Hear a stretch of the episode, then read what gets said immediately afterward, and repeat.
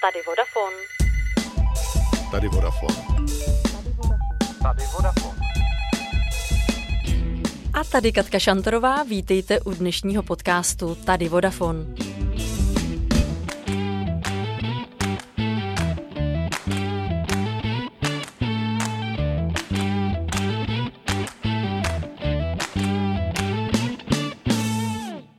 Všechny vás zdravím v novém roce a věřím, že jste do něj vkročili s úsměvem. Na nový rok si lidé dávají různá předsevzetí, obvykle chtějí něco ve svém životě změnit, anebo udělat maximum pro to, aby si splnili svůj sen. Já mám dnes ve studiu někoho, kdo si ty sny i přes životní překážky plní. Mým hostem je Markéta Stránská, tanečnice, choreografka a fyzioterapeutka, která poslední rok žije v Londýně. Dobrý den, Markéto, je mi potěšením, že vás poznávám a vítám vás v našem podcastu. Dobrý den, Kateřino, děkuji za pozvání a hezký nový rok přeju. Jaké vy máte pro letošní rok předsevzetí? Dáváte si vůbec nějaká? Nedávám, nedávám si předsevzetí. Zkoušela jsem to před lety a potom jsem zjistila, že to pro mě není dostačující dávat si předsevzetí na začátku roku a vlastně přemýšlím o tom, co chci měnit během roku a měním to kdykoliv potřebuju. Vy máte za sebou, Markéto, neskutečně silný životní příběh, který tady určitě dnes zazní. Ale pojďme to vzít eh, od konce. Vy dnes žijete v Londýně, kde se živíte jako tanečnice, performerka. Jak se vám to podařilo a kde přesně máte to angažmá? Tak mně se podařilo získat angažma v londýnském tanečním souboru Kenduko Company a jsem tam uh, něco málo přes rok. A ten soubor, já jsem o něm věděla už cirka od roku 2015, kdy jsem tady v Praze vystupovala s mým prvním profesionálním tanečním projektem současného tance a postupně jsem ten soubor v Londýně začala víc sledovat, jezdila jsem na nějaké workshopy, na pár stáží a tím jsem se dostala do jejich podvědomí. A když jim odcházela eh, v roce 2021 na podzim tanečnice, tak eh, mě oslovili, jestli bych se k ním nechtěla přidat. A já jsem řekla, že vlastně ano, zjistila jsem, že mám takovýto jeden nesplněný sen ještě taneční a tak jsem do toho šla, no, do tohohle velkého dobrodružství, musím uznat. Mě tanec je hodně blízký, protože mám 15-letou dceru a ta o čtyř let tančí. A kdyby jí měla vystihnout nějaká věta, tak eh, ta bude znít, eh, ona tančí tam, kde ostatní chodí. Něco takového. Je to opravdu pro ní velká vášeň. Četla jsem nedávno rozhovor s tanečnicí Marí Kinsky a ta říká, že tanec je pro ní hlubokým vyjádřením beze slov. Co znamená tanec pro vás? No, Marí Kinský znám a úplně s ní souhlasím a pro mě je to naprostá přirozenost a jedinečný, přirozený způsob projevu mě jako sebe sama a mě nejbližší vlastně. Ono se říká, že tancem se dá vyjádřit cokoliv. Umí uvolnit nebo vyjádřit emoce, uvolní tlak, má pozitivní účinky na tělo, ale samozřejmě i na duši. A vlastně je to i takový způsob komunikace. Mluvím vám tedy z duše? Ano, ano, určitě a hlavně je komunikačně bezbariérový, že vlastně můžete jet kamkoliv a tančíte eh, to svoje a rozumí vám opravdu každý. Nemusíte řešit nějaké jazykové bariéry. Je to opravdu přístupné komukoliv, kdekoliv, v jakémkoliv věku. V současném tanci eh, nejsou eh, tuzemské podmínky podle mě zrovna ideální. Mám eh, pocit, že tady u nás se oproti zahraničí tanec jako podceňuje, nebo je jako podhodnocený a dostat angažmá v zahraničí, mám pocit, že je opravdu jako snem mnoha tanečníků. Myslíte si, Markéto, že tancem se dá tedy uživit i v Čechách? Já znám totiž několik tanečníků, kteří musí mít i druhou práci.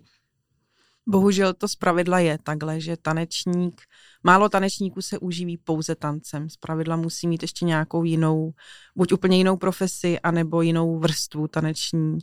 To znamená pedagogickou, nebo nabízí nějaké workshopy pro lajky, nebo spolupracují s jinými obory a podobně. Markéto, vy jste se dostala tanci tak, že jste tančila už od dětství mm-hmm. a toho tance jste se nechtěla vzdát. Bylo to i pro vás eh, vášeň. A já jsem zmínila hned na začátku, že jste musela ve vašem životě zdolat eh, několik překážek. A je tady něco, co naši posluchači nevidí, a to je fakt, že vy jste přišla ve svém životě o nohu. Možná se teď může zdát, že jsou to dvě neslučitelné věci. Tanec a právě tato okolnost. Podělíte se s námi o váš příběh, co se vlastně stalo a jak se to hledá skloubit dohromady? Mm-hmm. Tak je pravda, že já jsem tančila od malička, asi od 6 nebo od 7 let. Začala jsem folklorem a potom, když jsem byla kolem 20 let, eh, tak mě diagnostikovali rakovinu, kvůli které, aby mě zachránili život, tak mi byla amputována noha v 25 a přestala jsem vlastně na nějakou dobu tančit.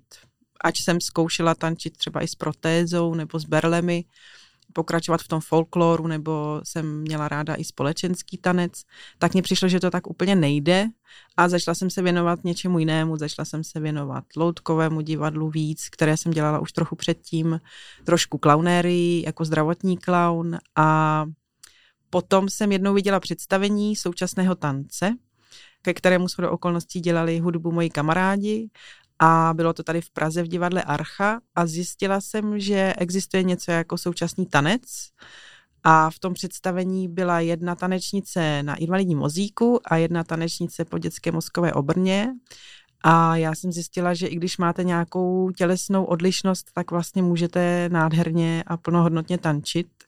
A to mě úplně laplo, to mě úplně chytlo a já jsem začala, mám pocit znova žít jako, jako já, jako úplně jako celistvě. A když jsem zjistila, že divadlo Archa nabízí taneční lekce pro veřejnost na základě tohoto představení, no tak jsem potom hnedka skočila a tak vlastně začala moje, můj příběh cesty k současnému tanci a to bylo někde, teďka to vlastně bude deset let. No. Jak takový tanec vypadá, aby si to vlastně jako posluchači uměli představit? Tancujete eh, s protézou, s berlemi, nebo jak se vlastně tady eh, dá ten tanec vyjádřit? Mm-hmm. Um, tehdy to byl hlavně takzvaný, asi bych to přirovnala hlavně k floorworku, to znamená, že jsem neměl, jako nikdo z nás, neměl žádné pomůcky, neměl ani berle, ani vozík a podobně, ani protézu. A byli jsme, pohybovali jsme se, tančili jsme hodně na podlaze, techniky současného tance a a je to vlastně práce, mně se líbil ten přístup, že jsme vlastně tančili uh, zadání, které je dostupné komukoliv, nebo primárně se vyučuje prostě v kurzech současného tance na konzervatořích a podobně. A ty lektorky byly úžasné v tom, že nám vycházeli vstříc a když viděli, aha, tohle ty musíš dělat jinak, a že neměli ani ten přístup, jako aha, tohle ti nejde, ale oni říkali, jo, ty to děláš takhle, OK, tak pojďme najít způsob, pojďme najít cestu, jak, jak, jak to zkusit ještě zlepšit a tak. No. A je třeba, Markéto, jako víc třeba posilovat ruce ve vašem případě, nebo abyste to zvládla, protože já hmm. jsem ta vaše představení samozřejmě viděla ze záznamu. A jako už na pohled je to jako makačka velká. Je to makačka, ale ono se to nám posiluje samo. Já myslím, že můj všednodenní život právě chůze o berlích, um, tak to je takové fitness, nebo i s tou protézou. Oni říkají protetici, uh, že vlastně jeden krok, běžný krok uh, můj s protézou mě stojí desetinásobek energie. A když vemu jako, že každý krok o berlích je taky trošku takový jako klik nebo schyb a podobně, tak jenom tím mým každodenním fungováním myslím, že jsem se jako dostala do kondice a dřív mi to stačilo, ale potom, co jsem nastoupila do souboru do Londýna, tak občas ještě si musím víc, víc zaplavat. Já ráda plavu, tak tam to je takový jako moje kondiční. Hm. Vy jste, to zmínila takovou hezkou větu, že jste začala od začátku žít. Uh, vy jste se musela asi naučit všechno úplně od začátku a mě tady zajímá taková věc, Musela jste se nějak lépe seznámit uh, sama se sebou, když se člověk s něčím takovým potká, asi se podívá hodně dovnitř. To je pravda, to je pravda určitě, ale naštěstí, v tomhle případě musím říct naštěstí, už jsem na to nějakým způsobem byla nastavená. Při nejmenším od těch 20, kdy mě vlastně byla diagnostikována ta rakovina, tak to je, to je určitě jako velké životní překvapení, ač jsem o tom věděla ze školy, ale vůbec mě nenapadlo, že něco takového existuje v takhle mladém věku. Tak to bylo takové velké překvapení potom díky trošku jiným peripetím předtím v životě uh, jsem se naučila vlastně, nebo byla jsem postavena do takových životních situací, kdy jsem se musela naučit podívat sama do sebe a naučit se vyrovnávat s trošku těžšíma situacema a to bylo vlastně nevyhnutelné pro nějaké další fungování a přežití. Takže na tomto terénu mě potkala ta amputace, neříkám, že to bylo jednoduché, to víte, že to bylo jako náročné a byla to výzva v mnoha ohledech a taková velká vnitřní prověrka určitě. Sáhla jsem uh, potom po odborné pomoci, která mě taky hodně pomohla, ale musím říct, že tanec vlastně od začátku, a to si vybavuji jeden moment, kdy jsem byla v nemocnici na Jipce a já jsem dlouho musela jako ležet, nebo prostě z nějakých důvodů jsem nemohla být úplně jako rozchozená ještě a přišel ten den, několikátý den po operaci, kdy přišly fyzioterapeutky dvě a říkali tak a dneska se postavíme a zkusíme se trošku pohnout do prostoru. Tak to byla taková velká jako příprava, i ty přístroje, že všechny okolo se nějak připojovali, odpojovali, podobně sestřičky byly okolo, pan doktor. No a já jsem si představovala, že když tam tu nohu nemám, takže se budu nějak klopit na jednu stranu, nebo že budu zákonitě nějak přepadat. No a já jsem se postavila a prostě jsem stála. Že z toho tance jsem to tělo měla prostě zvyklé adaptovat se na změnu rovnováhy, podobně i ta inteligence těla prostě už byla nějakým způsobem od malička vyvinutá. A větším problémem byla změna krevního tlaku, než samotná ta rovnováha. Tak to je jeden ze silných zážitků, kdy jsem si řekla, tak ten tanec mě vlastně pořád pomáhá všude. No. Je to na vás opravdu vidět, protože na mě působíte jako velmi pohodově a jste neskutečně usměvavý člověk a opravdu klobouk dolů. Eh, čím jste si prošla, jak jste to skvěle zvládla. Ještě bych zůstala trochu toho tance, ale trochu z jiného úhlu pohledu. Mm. Vás totiž baví představení i stavět, eh, nejenom tančit. Eh, pracujete teď na nějaké choreografii. A ještě mi řekněte, Markéto, kde se ke svým choreografiím inspirujete? Hmm teďka aktuálně jsem vlastně, mohu říct, že to je choreografie.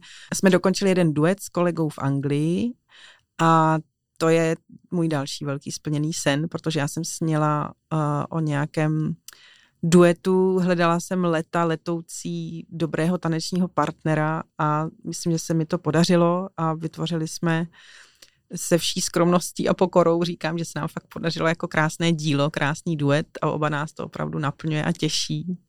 A inspiraci hledám, já osobně ji hledám v těle, protože tím, jak jsem taky fyzioterapeutka, tak mě baví hloubat um, v těle a zajímá mě vlastně princip pohybu a co je jeho vnitřní motivací i tou, i tou interní, jako v rámci nějakých ideí, emocí, témat, která žiju nebo vidím okolo sebe, ale zároveň i biomechanicky mám vlastně takovou deformaci, myslím už od, od dětství, kdy jsem ráda sledovala tatínka, když kuchal kapra, tak jako patoložku potenciální zajímalo, co se děje jako uvnitř, někde kam nevidím.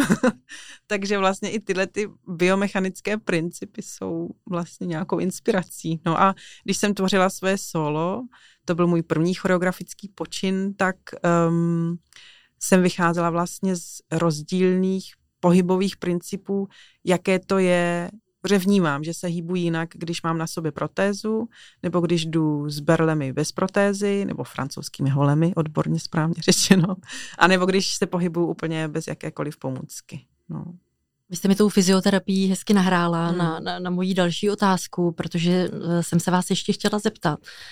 Pracujete při tomhle všem ještě jako fyzioterapeut, eh, což vlastně znamená, že vy zlepšujete stav eh, pohybového aparátu jiných lidí. Eh, lépe řečeno, zbavujete bolesti pomocí dotyků a různých cvičení. A proč jste si, Markéto, vybrala právě tuhle disciplínu? Souvisí to nějak s tím, co se vám stalo? Já jsem studovala fyzioterapii, než se mi to stalo a myslím, že to bylo přirozené v rámci toho, co jsem před chvilkou popsala, co mě zajímá, že i ten tanec a zajímá mě vlastně podstata pohybu, co se děje, děje v těle, když běžíme, když dýcháme, když tančíme. A když jsem se dověděla, že existuje nějaký obor jako fyzioterapie a zároveň jsem koketovala s myšlenkou, že bych šla studovat lékařskou fakultu. A tehdy tohleto studium bylo na bakalářské studium na lékařské fakultě, tak jsem potom jako skočila a jsem za to moc ráda. Hlavně teďka, i když víc tančím, tak vidím, jak je fyzioterapie opravdu velice kreativní obor a mezi fyzioterapeuty je spousta kreativních osobností, a pár z nich dokonce pověsí fyzioterapii na hřebík a stává se herci a tanečníky a hudebníky a podobně.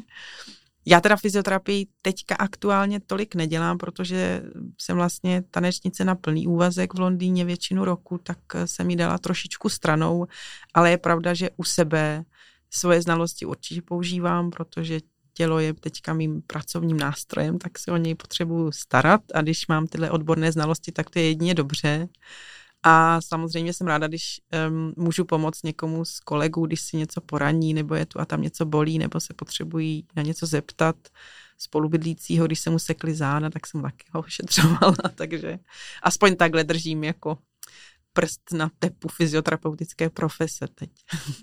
Já tedy fyzioterapii hodně fandím. Já dokonce preventivně navštěvuju svoji fyzioterapeutku, aby se na mě podívala, aby mě dala dokupy. Řekněte mi ještě, Markéto, máte takové to vytrénované oko, že poznáte na lidech, se kterými se potkáváte nebo se kterými jste třeba teď v místnosti, že je něco bolí? No, určitě mám tuhle tu deformaci profesní a jo, to tam naskočí automaticky. Nemyslím, že toho člověka třeba musí hnedka něco bolet, ale typnu si, kdyby přišel s něčím, nebo řeknu si, jo, ten možná za čas přijde s boleným ramenem, nebo s bolavou kyčlí, nebo tady možná bude občas bolet hlava, jo, tohleto. Ale mám pocit, že už to jsem dokázala si trošku odfiltrovat, že tohle to mi tak jako proběhne, proběhne hlavou, proběhne myšlenkama, ale už se tomu dál nevěnuju, když nepotřebuju nebo nechci. Já bych teď možná ráda vysvětlila, proč jsem do vodafonního podcastu pozvala právě vás. Když se trochu pohlednu zpátky, tak 3. prosince byl Mezinárodní den osob se zdravotním postižením a my ve Vodafonu se vždy jeden ten celý prosincový týden věnujeme tématu zdraví. Je to taková každoroční globální aktivita, která se odehrává ve všech zemích, eh, kde Vodafone působí. A cílem je, aby naši lidé pochopili, co přesně lidi s jakýmkoliv zdravotním omezením potřebují a jak se k ním chovat. A ve firmě to děláme tak, že probíhají různé přednášky, workshopy a zveme si do Vodafonu odborníky na různá témata, jako je například autismus, rakovina a tak dále. A tváří tohoto programu je náš kolega Honza Klouda eh, z nejvyššího vedení firmy, to hlavní právník firmy a právě on vede rozhovory s těmito lidmi a vy jste byla právě hostem toho našeho posledního prosincového setkání, tak eh, jsem chtěla, aby to tady mhm. zaznělo, proč jste dnes tady. A já bych se vás ráda zeptala, eh, my, my lidé jsme trochu v rozpacích, když komunikujeme s někým, kdo má nějaký viditelný handicap. Eh, bojíme se, eh, abychom něco špatně neřekli, nebo abychom se toho člověka třeba nějak nedotkli. Eh, jak to máte vy, Marké? To je vám nepříjemné? Když se vás lidi jako na rovinu zeptají, co se vám stalo, nebo jak to vidíte vy, kde je nějaká ta správná cesta pro komunikaci?